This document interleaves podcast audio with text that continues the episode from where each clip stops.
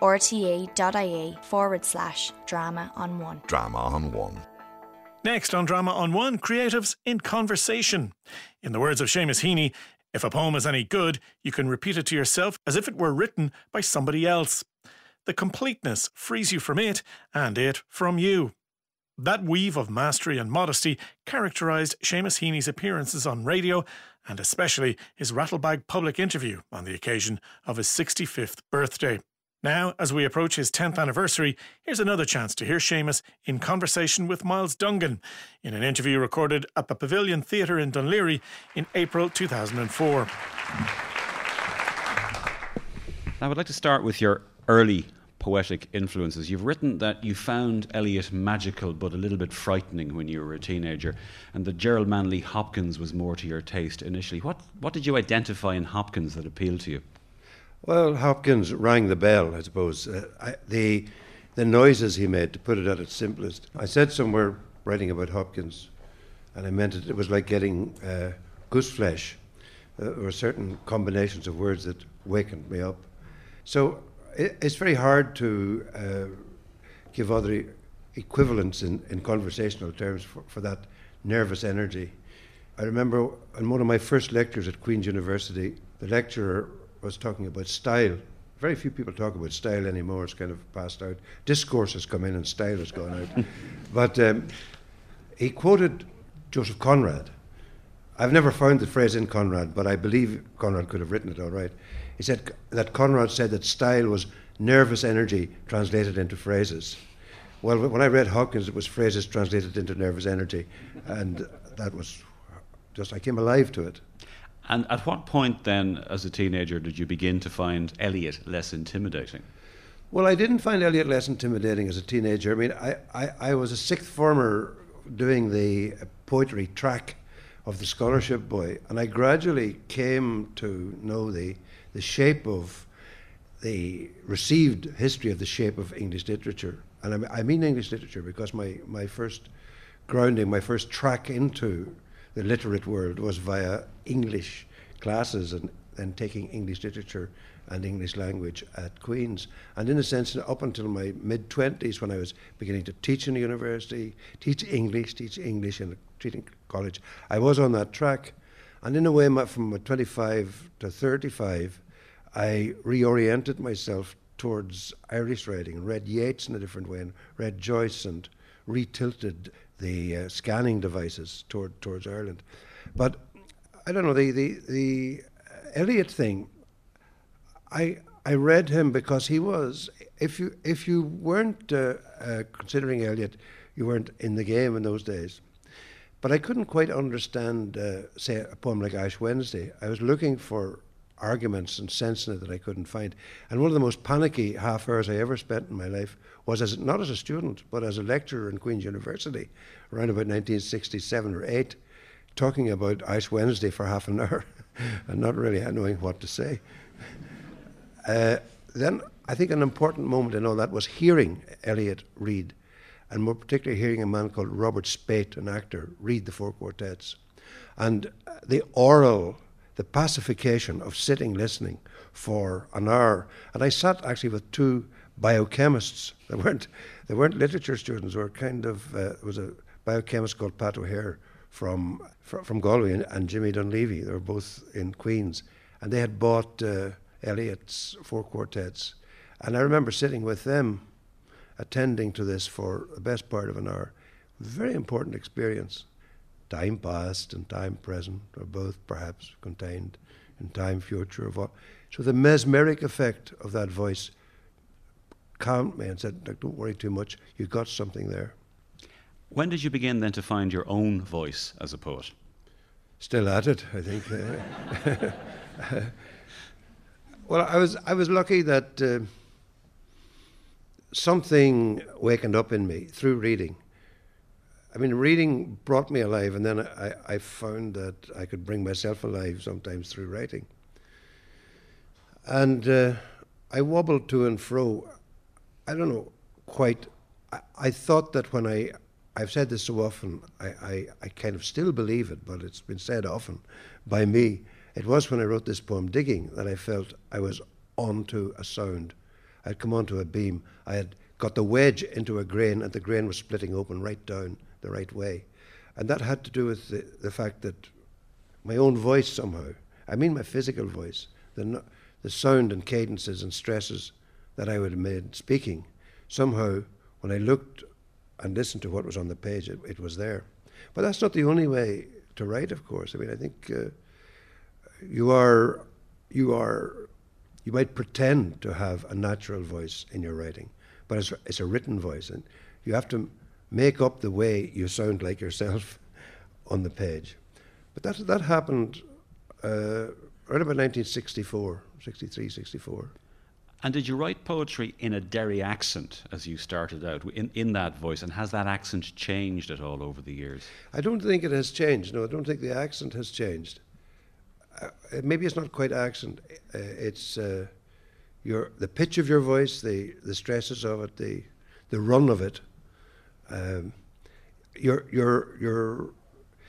I mean, in the beginning, I, I did some quatrains. I just didn't do free verse.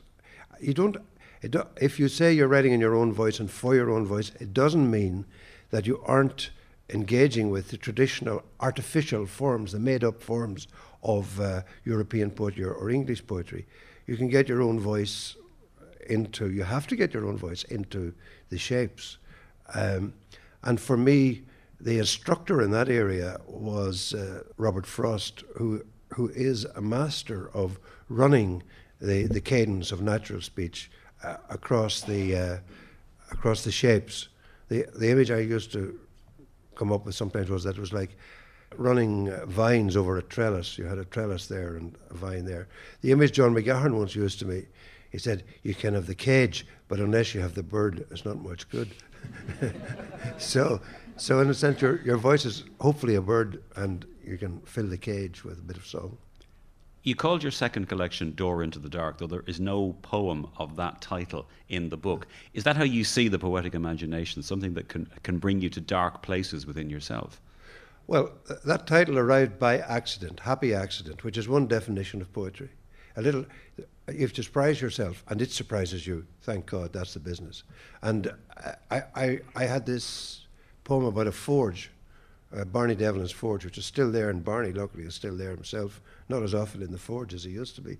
But the phrase, all I know is a door into the dark, was a, was a report on the facts of the matter for many, many years as I walked past that door. Then I heard the ring, the ding of the bell, the ding of the anvil.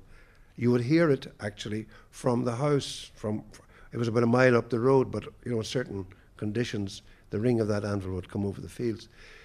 So so the phrase had a terrific resonance, and it it Door into the Dark sounded like a title, but it, it did um, it it corresponded to notions of what poetic imagination is, the myth of you know uh, the unconscious delivering what is prepared for in there, and that idea that, that the shape is prepared in the dark, ready to be brought out, co- coincided nicely with the what goes on in a forge, the shaping and so on.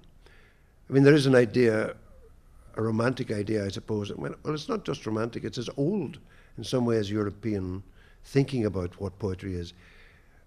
You use the muse, you call it the muse in one area, you call it the unconscious in another. That something, your social self, you get below the you get below the social ca- capacities, you get below your executive self, you get into some dream strata or unconscious strata or whatever, or the muse speaks through you or whatever. It's not your if poetry can't dodge your um, your capable interview self and get into something different or unexpected, I think it has lost its energy. Now, if, if the voice of Death of a Naturalist, your first collection, was a personal and private one, at what point did you begin to acquire a more public voice and to address yourself to, for example, the political situation which was developing at that time in the 60s in Northern Ireland? Well, this is a nice question. It's very hard to talk about it thoroughly. I mean, I could talk about individual poems. Address yourself to the political situation. In a way, in my first book, the fact that it was written by somebody called Seamus uh, out of Northern Ireland, published in England, was an address to the, to the, to the political situation. You know, here's, here's this fellow called Seamus, published in London. What right? By what right? I think stealth in politics, no, in political life, in the yakety yak of political discourse, there's no point in stealth.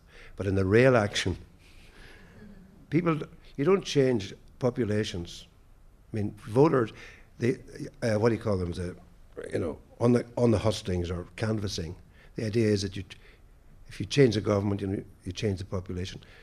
The the way in which poetry works is with the individual, the secret crevices of individual consciousness, and uh, it very very small changes in single individual people. If it goes on long enough, and it is uh, happens. Uh, for long enough among people. You move from a set of autobiographical secrets to something like a cultural, a cultural moment. And I think that's the way poetry works.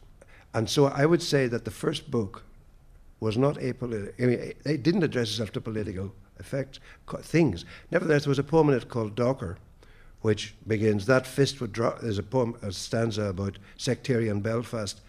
Actually, this was a shipyard worker, just so far, shows you so far, how far I was outside Belfast culture, specifically Belfast culture.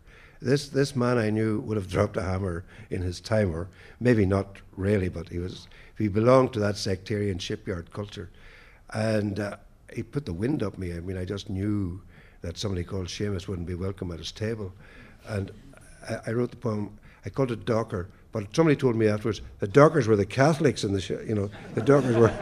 The dockers worked on the docks. The shipyard workers were the sectarian ones. But anyway, there was a, there was a, a stanza that began, "That fist would drop a hammer on a Catholic." Oh yes, that kind of thing could start again. The only Roman collar he tolerates smiles all around his sleek pint of porter. So, in a coarse enough way, I was entered, you know, at eye level with the usual realities. As the 70s went on, as the violence became less a secret of the psyche and more a fact of the journals and the, and the streets, everybody felt the pressure to answer. So in the 70s, it, it called out. And in a way, all, all along, I suppose, I was trying to find ways to address it. Some poems were public, I suppose elegies were public, but quite often the political content, if as such, is there in a roundabout, oblique way we were talking about politics and political subtext and what may or may not be apolitical. But sometimes, if there is a political subtext, it's buried very, very deeply. And you've referred to that in the case of Death of a Naturalist. For example, what was your intent in the translation from the Middle Irish that became Sweeney Astray? You mentioned this in. Uh, uh, finders keepers, for example? Yeah, well, th- there were a couple of reasons. First of all, I, finders keepers, or not big pardon, Sweeney Astray, Buile Suibhne, came about as a job I invented for myself.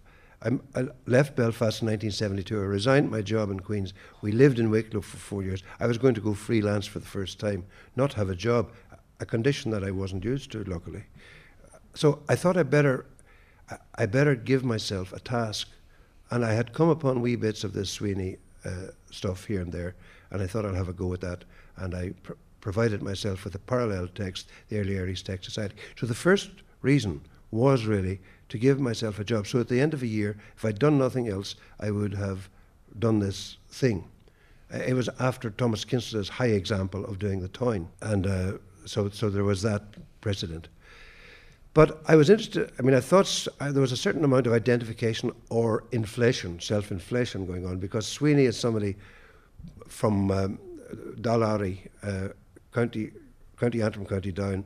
He's sprung out of his usual life by violence at the Battle of Moira, the Battle of Moira. He, he becomes outside the thing, he lives in the trees, he's at the edge of things. And uh, I, um, I thought, okay, I've now sprung out to the edge, I'm living among the trees. And that was another thing about the Sweeney material. It allowed you to write about trees, vegetation, watercress and watercress and watercress everywhere. But it, it, uh, is a terrific amount of delicious nature poetry in it. But then it is true that I thought to myself at that particular time, Protestant and Catholic, those words were begin, they were te- we were attempting to replace them with ideas of different traditions, different heritages, and so on. I thought if I translated Sweeney and put in the contemporary place names. I mean, battle instead of the Battle of Moira, say the Battle of Moira. Instead of saying uh, Dun Dun or whatever, say Dunseverick. This in in the first Ulster acoustic now in the, the in the Ulster language, Northern Ireland language, Northern Ireland political acoustic. Words like Dunseverick, Moira, even Mourne, uh, but more and more question marky. Lagan, they they belong within the planter tradition. You know, they have been planted. So I thought that if you got a, a text, shall we say, that belonged to the pre-plantation world, that it could subvert the sense of ownership in the unionist uh, imagination if they read it, uh, and that and that likewise, you know, well, it, it, it would it would say that everybody belongs on this ground, you know, and there, there's space for everybody. It, is, it would assert the under the underlife of the Irish, the primal Gaeltacht, as Montague called it. John Montague talked about. Says if you live in Ireland anywhere, live in a in in a townland with an Irish name, you're living in the primal Gaeltacht. So just to say, in the 1970s, that there were ways other people had rights here on the ground, you know, before the plantation. In the essay Feeling into Words, which I think is a wonderful title, you talk about poetry as divination. Is that what you are? Are you a diviner? Do you possess powers that you don't understand? well, I didn't mean I didn't mean to go as far as that. No, uh, but my father uh, worked at the divining, and I, I remember seeing uh, another man divining for water on our land when I was a youngster. I took it absolutely for granted. I mean, it was a magic, strange thing that the stick twitched and so on. Nowadays, I'd wonder why, but but then I took it as, as a reality. And it seemed to me that that sensing of something underground, underground life, the, the analogy for the little twitch of excitement that you get when you remember something that you've forgotten that you'd known, that wakened you up to write something, that was analogy for that. It's also true, yes, that I think artists, writers, everybody has an intuition about uh, something about to happen. I mean, every now and again you have an intuition you don't quite know what it means, but it. Uh, there's water around somewhere. There's water around somewhere, and uh, that is that's a, that's really a, a, moment of change in, in your consciousness, and it it can be transmitted uh, by writing or images or sounds or something. There comes a moment when people are ready to hear something, and somebody hears it and says it. So that's a that's a, a divination factor, I think in the poem, The Diviner, people without the gift yeah. can divine yeah. when he lays hands yes. on them. So, can we take that, therefore, as a metaphor for your approval of creative writing courses? Yeah. Well, what do you think of them? I wasn't thinking of creative writing courses, but I was thinking. I mean, I know I'm taking it's a metaphor no, too no, far. Fine. No, no. I was I was thinking of reading. I mean, that, when Hopkins uh, transmitted, uh, he, when he put his hands, as it were, on my wrists, I felt the twitch. Creative writing courses, I I agree. I, I have been lucky in my life to meet uh, several great people and great writers that I admired. The adjective great always makes everybody uneasy, but you recognize, uh, uh, I mean, I, I, I met Ted Hughes, whom you mentioned in your introduction. He had a kind of powerful transmission of a sense of certitude, intuition, and wisdom in a different kind of, a more hectic, highly uh, intellectualized, uh, more more elevated, more self-dramatizing way. Robert Lowell, the poet Robert Lowell, had that in a different way, completely quiet, and like your aunt with a handbag, but your aunt with the gifts of a sibyl. There was Elizabeth Bishop, a poet. These people, we never really, well, with Lowell, you couldn't talk about anything else about poetry, but with Elizabeth and with Ted, very little, not much talk about poetry per se, but a sense of if you were in discourse with this person on an equal footing, that something was being confirmed, you know? Now, I do believe that creative writing courses can work in two ways. They can work just by the adjacency of the people in the course to the instructor or the leader of the course, if the leader of the course is somebody they sort of like. Nothing much can happen unless there's some form of compatibility, at least, you know. It, it's an energy flow, among other things. So there's the, the sense of confirmation of being of homeopathic help coming from the other person. And then secondly, there's the technical chat. You can talk about the stuff and talk about this. That's fine, that's reassuring too. But in a sense, it's an excuse for the homeopathic action, I think. Just to get back briefly to the poetic voice, you wrote in the introduction to your translation of the Old English epic poem Beowulf that you considered it part of my voice right. In what sense? Well, I suppose that that was a, a, a, phrase that came to me when I was writing the introduction, which I'm happy to say I wrote swiftly, but it, I meant old. It's old English. Hmm. It's it's a way away, as far away as Latin. You know, it's also English as opposed to Irish. uh, I mean, it belonged on the other island, but there was something about the emphasis in the actual speech there was something about the way I heard it uh, that I felt at home with. We Gardina and Yar Dagum, something thrum you from boom, boom, boom. I, very early on, when I was making up a myth for myself and that in the feeling into words thing, I, I had quoted W.R. Rogers. He says, "Our my people," he meant the northern accent people, and even though Rogers was Presbyterian minister and myself, I, there was no well, there was a wee touch of Presbyterianism in my background. My great grandmother was a Robinson who turned. But, but as far as we're concerned, she turned in the right direction. but, but I mean, what I mean is phonetics, to put it in another way, phonetics bring people together in Northern Ireland, you know both Protestants and Catholics can pronounce certain things that nobody else would think of. They can say a hochel, you know, or Portland and they can say och, och. Uh, these are small things, but they're intimate and deep things. So the another intimate and deep thing is that sense of, of a heavily stressed accent. Uh, when Roger said, "My people uh, are people who like the K and T in orchestra, detect sin and sinfonia."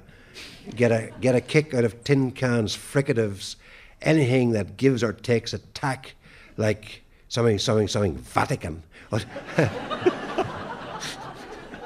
Tickers gets Vatican.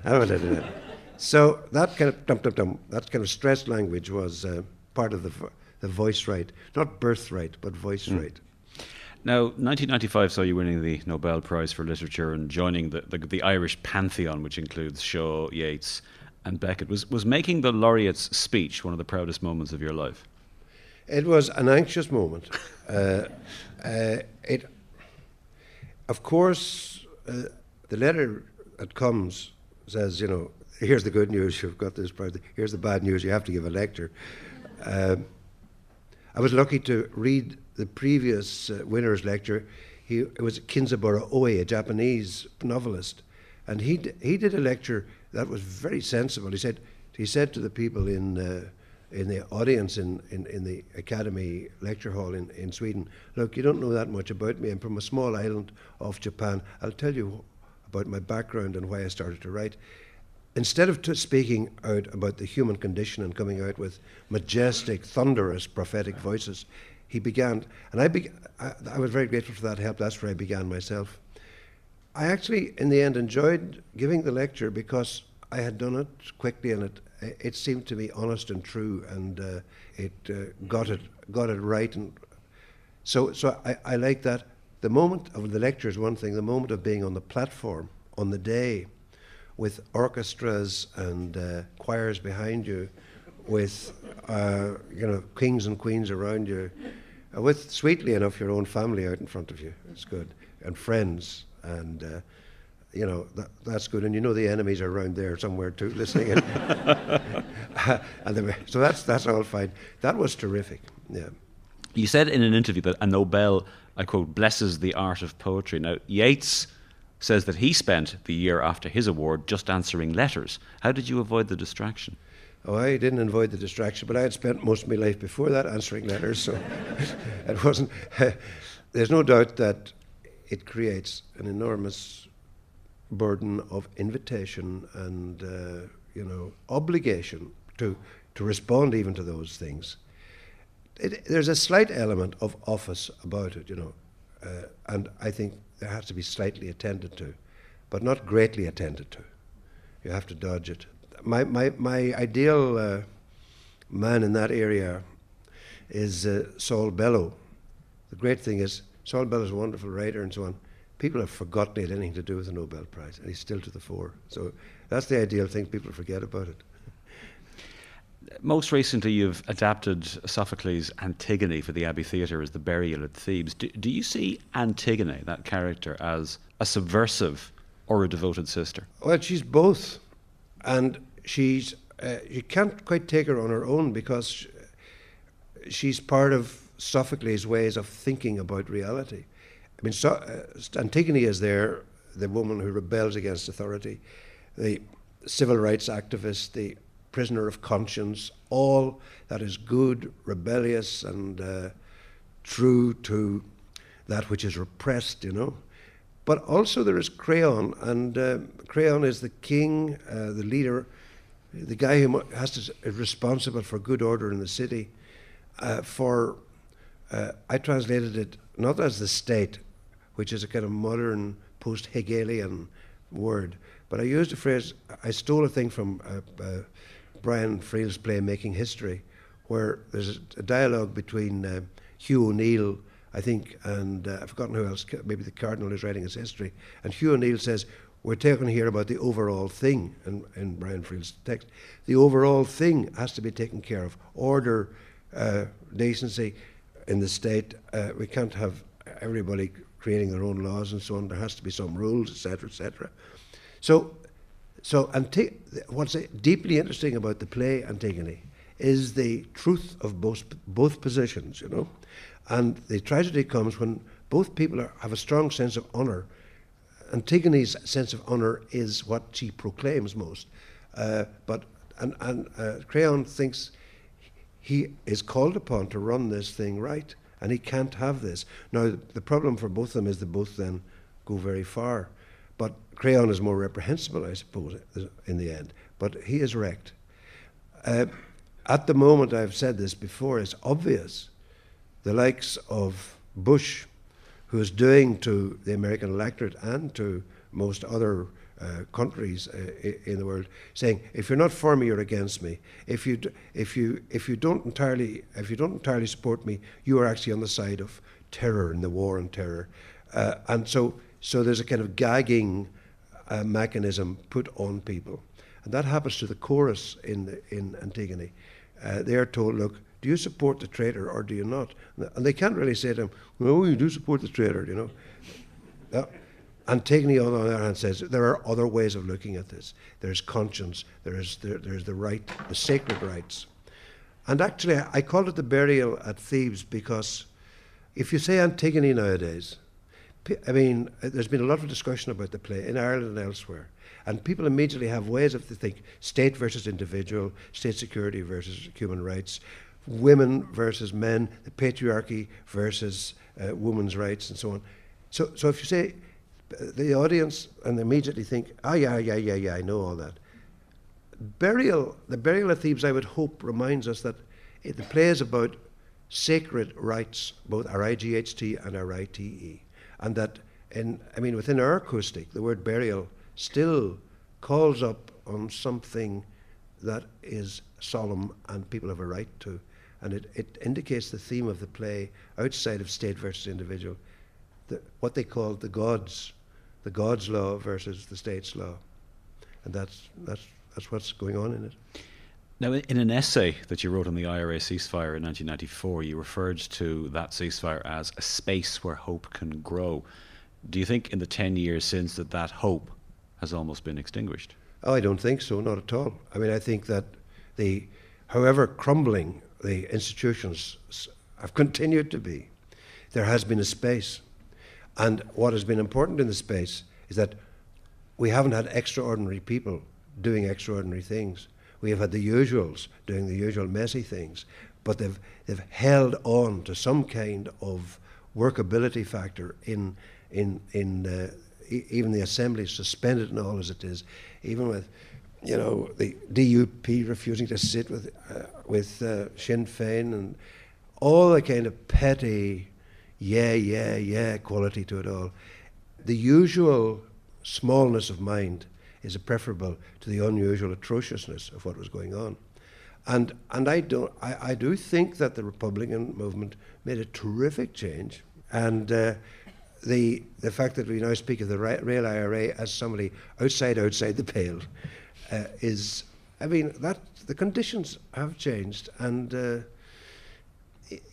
if you think of Paisley's uh, party, what what they are now, they've talked to Bertie Ahern. I think that, that there's been a meeting. You you can't hope. I mean, let's let's face it. You can't hope for very much, in the best of conditions, but the, the situation in the north is hopeable, for, certainly. You know, I can't see it. I can't see it going back to what it was in the mid '80s, late the early '90s. Remember the bombings and savagery and viciousness of that.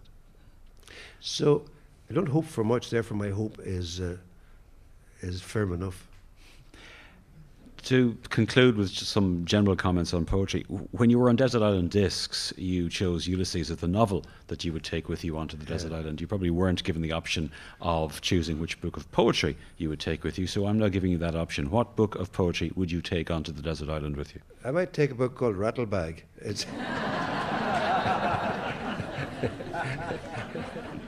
Excellent choice. Yeah. It it hasn't one poem of my own in it, but it's got wonderful stuff, high and low. And would keep you entertained for a it long would time. Sure. Yes. Uh, poetry has such a small audience that the poet Simon Armitage has described the writing of poetry as akin to shouting down the lavatory. That's what he said. His words, not mine. D- would you share that view at all? N- no. Uh, I think it's more like pulling the flush and listening to the. No, no. It's one of the sweetest melodies in the world. It's really the rush of water.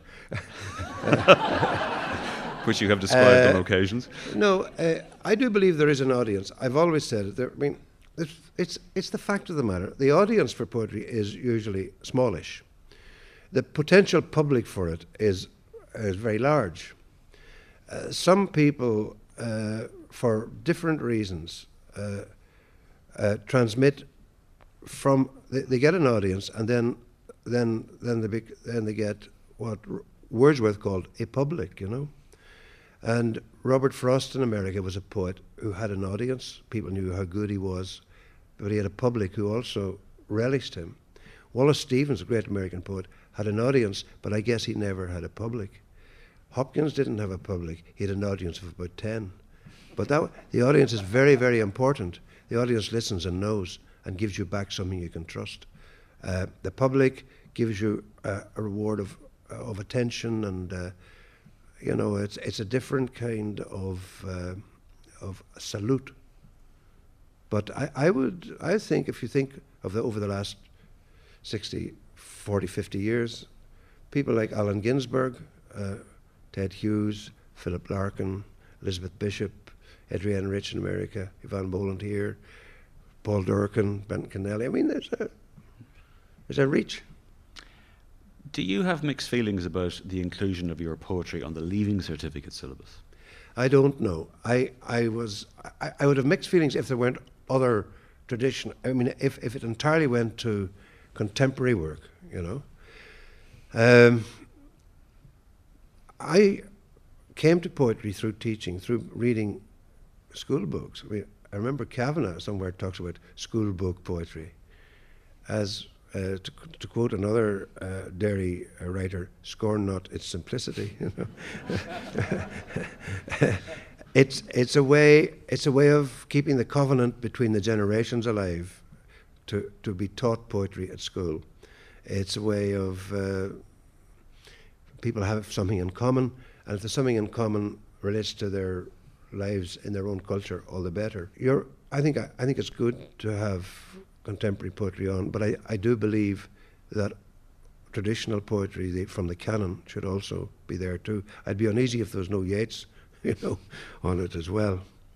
But the, the teaching of poetry by teachers to, to students, that's, that's, that's a precious thing, and uh, you're lucky if you have good teachers teaching your poems to, to students. Every poet seems to have had bizarre experiences at poetry readings. Have you? I had a bizarre experience after a poetry reading once. you know, there's always somebody that you know is going to wait to the end of the queue to try to talk to you, and maybe land. this this was in the in the Old Earl's Court uh, Poetry Society, number uh, in England, in London, oh, way back, must have been the 70s, early 70s. I saw this guy standing, uh, and then when he was standing, not sitting, watching me as I read at eye level. And then he, he lurked during the signing of the books. And then, as we were headed for the door, he was at the door. And he said, a wild eyed character, he said, Hello. I said, Would you like to go to dinner? I said, Well, no, we're, we're, going to dinner as we were. Oh, he said, Well, I, I was hoping you might go with me. I, am R.D. Laing. And, I, and, I, and, I, said, Well, actually, no, we're, we're, we're busy. We're, we're, we're, going. We're like, Okay, thanks. All right. So I went on. I said, I suppose all of Laing's patients think they're R.D. Laing. And this guy said, No, no, no. I said, That was R.D. Laing. Maybe bizarre, isn't? Maybe bizarre isn't the right word for it. It's just a mistake. Finally, in one poem, W.B. Yeats described himself as a 60 year old smiling public man. As you approach 65, how would you describe yourself? I would, you, I would go to Joyce.